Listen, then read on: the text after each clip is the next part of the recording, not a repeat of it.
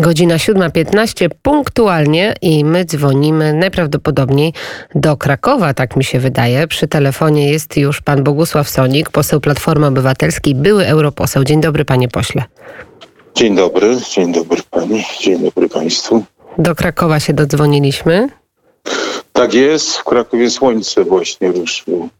No u nas podobnie. No to dobrze. A czy słońce wychodzi, jeżeli patrzy pan w stronę Krajowego Planu Odbudowy? Bo polski rząd do Komisji Europejskiej tenże plan wysłał, a wiemy, że Platforma Obywatelska domaga się jednak przesunięcia obrad i zapoznania się bardziej szczegółowo z tym planem. No generalnie tak, dlatego że sam plan liczy 450 stron e, i trudno się w ciągu paru godzin z nim dokładnie zapoznać.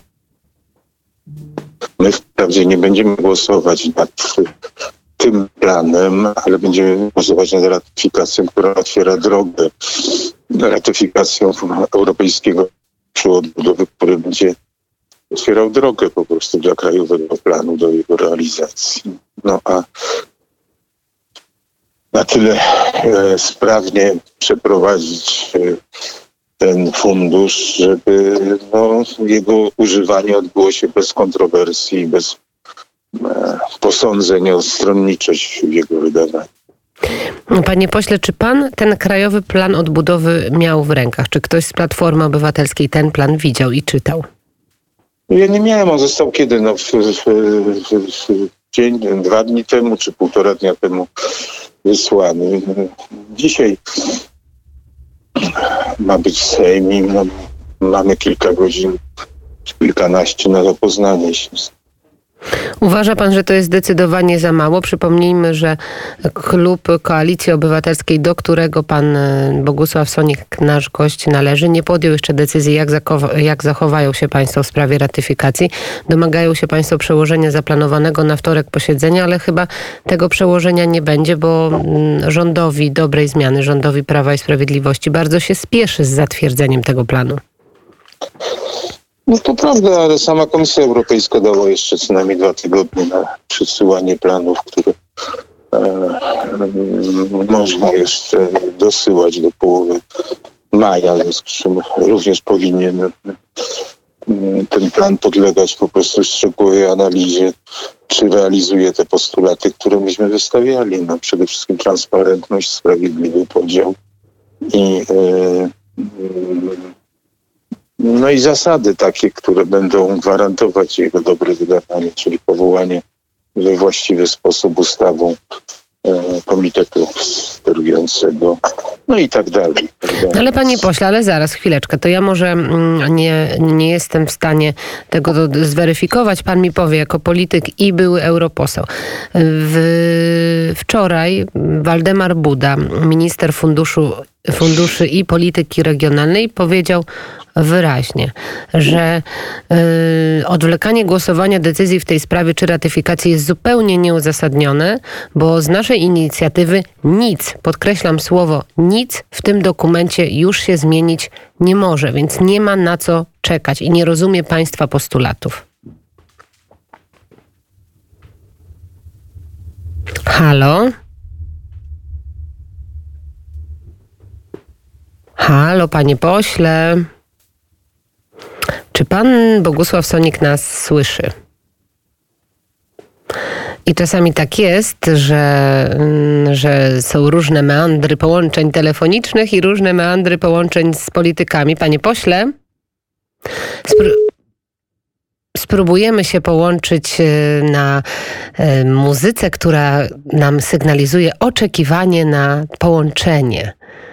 Oczekiw... Tak, o, halo, no panie pośle, pan nam zupełnie zaginął na jakieś no tak, 30 sekund. połączenie. Tak, usłyszałem pani pytanie o tym, że minister Buda powiedział, że tak. E, e, że nie cofną się ani kroków wstecz. Nie, i że z tej inicjatywy już tak, nie, nie, nie może być nic już zmienione w tym dokumencie. No wie pani, no to jeżeli, no to jest efekt tego, że lewica po prostu e, powiedziała tak e, dla planów Prawa i Sprawiedliwości, wyłamując się z całego bloku opozycji, bo tylko w ten sposób można było wymusić na rządzie odpowiedni, odpowiedni stosunek do tego, do, do postulatów opozycji. No skoro tak się nie stało, to minister Buda jest na tyle butny, że może sobie pozwolić na takie diktum wobec, wobec opozycji. No, skoro nie mają większości w rządzie e, samym, ale mają poparcie lewicy, no to jakby wzrosło od razu, e, wzrosła stanowczość wobec opozycji. No tak to jest po prostu w polityce. Czyli zakładamy... No, ale my będziemy się mhm. domagać tego, no ponieważ my jesteśmy zobowiązani wobec obywateli, prawda? Powiedzieć im, tak, my chcemy tych pieniędzy, bo to jest oczywiste. Europejska Partia Ludowa i socjaliści, główne siły E, głosowały w, w, Parlamencie Europejskim za tym programem, oczekują na ten program. Natomiast no, kwestie szczegółów dotyczące jego wykorzystania. To są te bardzo istotne szczegóły, panie pośle, jak wiemy, ale z, tak jak pan powiedział, z taką determinacją, z takim mocnym stanowiskiem e, struktur rządowych raczej dzisiaj będzie to głosowanie. I jeżeli dzisiaj rzeczywiście do niego dojdzie, jak e, Platforma Obywatelska, jak Koalicja Obywatelska, a w konsekwencji jak Bogusław Sonik będą państwo głosować? No wie pani, wczoraj odbył się klub, gdzie dyskutowano na ten temat i E, generalnie przeważało, przeważało stanowisko, że nie powinniśmy głosować przeciwko, dlatego że to jest, no, po pierwsze, do głosowania jest Solidarną Polską, ale też mniej istotne. Natomiast e, no, byłoby to może e, źle odebrane przez obywateli, którzy w większości oczekują na mm, te, te środki z tego, z tego funduszu. E, no natomiast my powinniśmy po prostu e, przekazać jasny, znaczy przekazać jasną wiadomość. Przekaz z naszej strony powinien być jasny.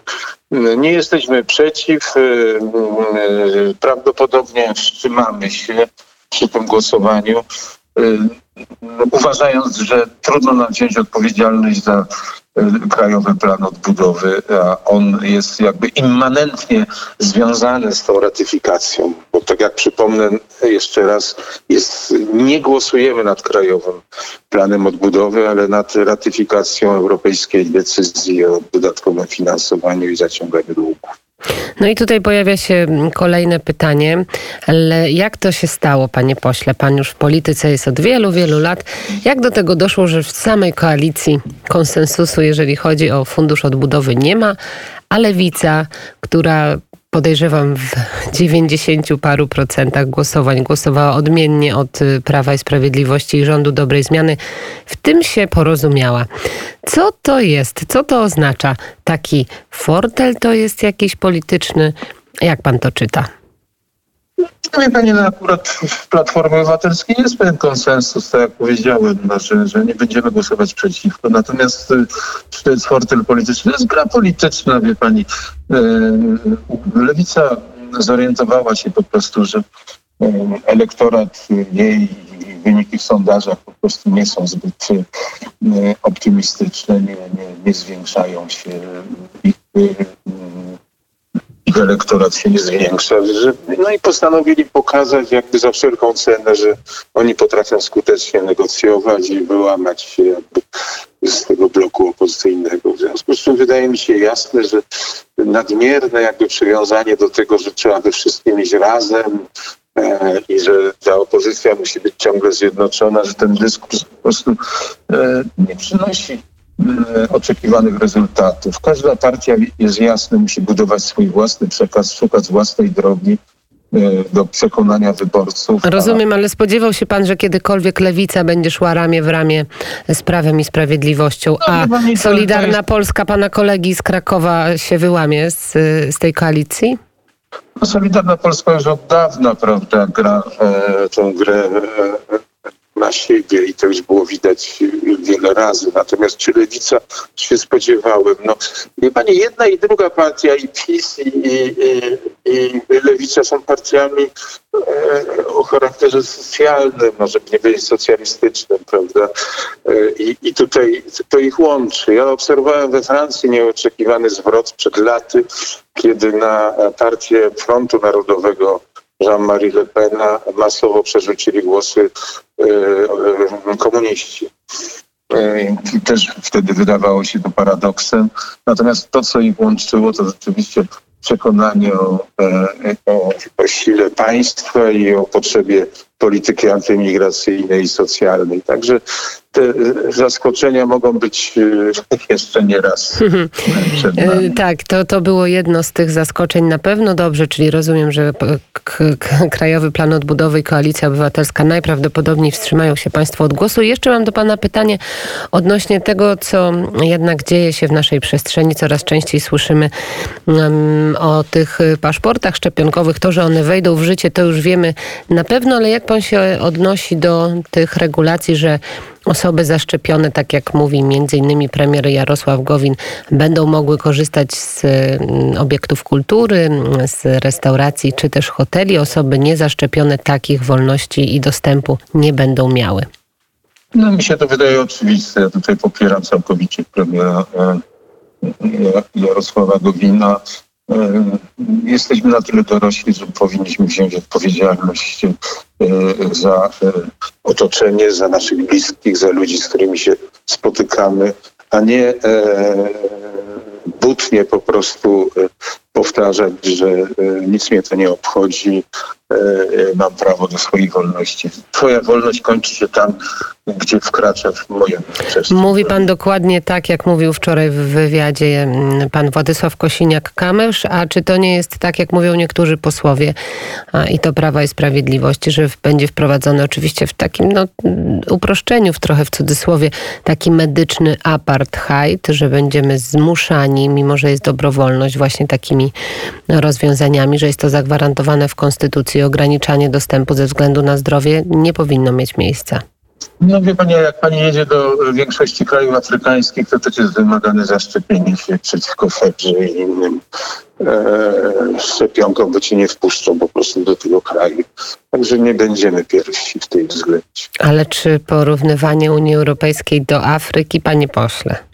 Nie, nie porównuję do Afryki, tylko porównuję do e, warunków, jakie są stawiane e, przy wjeździe, prawda? No, to, a czym to się ma niby różnić? No jedno i drugie jest zagrożeniem życia. W jednym i drugim kraju spotykamy. A wolności nasze konstytucyjne, prawa do dostępności, nie trzeba by no było no to, do tego zmieniać? Tak jak powiedziałem, wolność kończy się tam, gdzie wprowadzamy zagrożenie dla innych. Powiedział nasz gość Bogusław Sonik. Rozumiem, że przygotowuje się pan do posiedzenia Sejmu zdalnie. Tak, ale o 16 dopiero jest tak, że najpierw będą posiedzenia klubów, yy, opozycja się ma wspólnie spotkać i rozmawiać również z samorządowcami. No, będzie to również i gorący yy, przedpołudnie i południe. A o 16 rozpoczyna się Sejm. Bardzo dziękuję za rozmowę. Bogusław Sonik, y, poseł Platformy Obywatelskiej, był gościem poranka wnet. Wszystkiego dobrego i pięknego dnia. Dziękuję bardzo. Pozdrawiam. Pozdrawiamy. 7.29 na naszych zegarach. Za kilka minut przeniesiemy się e, do Czech, ale na początek e, jest e, taki mężczyzna, który nazywa się Jarecki. Jarecki to jest młody muzyk, który trochę bluesuje, trochę wiąże się z rapem, trochę z funkiem. Mm, właściwie nazywa się Jarosław Kubów, jest wokalistą i członkiem zespołu kultu Ruwa. W tak, w, podczas 43. Krajowego Festiwalu Polskiej Piosenki właśnie został laureatem imienia Anny Jantar i teraz w takim dosyć przyjemnym, też takim blusującym, ale funkowym utworze, który został właśnie często grajem. Niech Państwo posłuchają Jareckiego, który nas pobudzi.